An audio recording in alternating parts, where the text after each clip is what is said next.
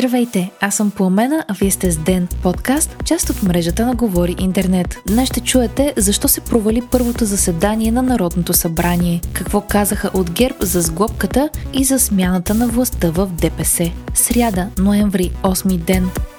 Първото заседание на Народното събрание след местните избори се провали поради липса на кворум. Депутатите на ГЕРБ, СДС и ДПС не присъстваха. Тези от Продължаваме промяната Демократична България отказаха да се регистрират с аргумента, че отказват да позволят на Възраждане и тези около тях да контролират законодателния процес. От ГЕРБ днес проведоха национално съвещание, на което обсъдиха резултатите от местните избори и съдбата на сглобката. Десислава Атанасова от ГЕРБ коментира. Има сектори, в които има трайно неизпълнение на записаните ангажименти в управленската програма.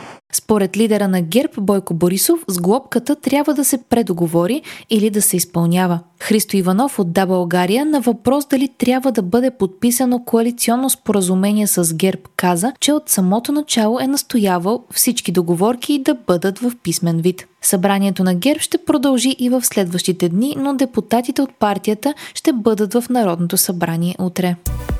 Възраждане, БСП и има такъв народ, заедно с Радостин Василев, внесоха втори вод на недоверие към правителството. Според тях кабинетът Денков Габриел се е провалил в сектор отбрана и национална сигурност. Досегашният съпредседател на парламентарната група на ДПС Мустафа Карадая вече е само нейн член. Това показва справка в сайта на Народното събрание. Късно вчера той подаде оставка от председателският пост в партията, а медии близки до ДПС писаха, че до избирането на нов председател през февруари начело ще застане почетният председател Ахмед Доган. От партията уведомиха медиите, че за сега няма да коментират темата и следователно причините за оставката на Карадая не са известни на този етап. Анализаторът доктор Николай Михайлов в интервю за предаването 12 плюс 3 за БНР каза Ахмед Доган, чрез тази смяна на единия с другия, по мое мнение, дава заявка за преместване на ДПС в епицентъра на българската политическа власт. Той закрива периода на анонимно участие в властта и вероятно така както ми се струва,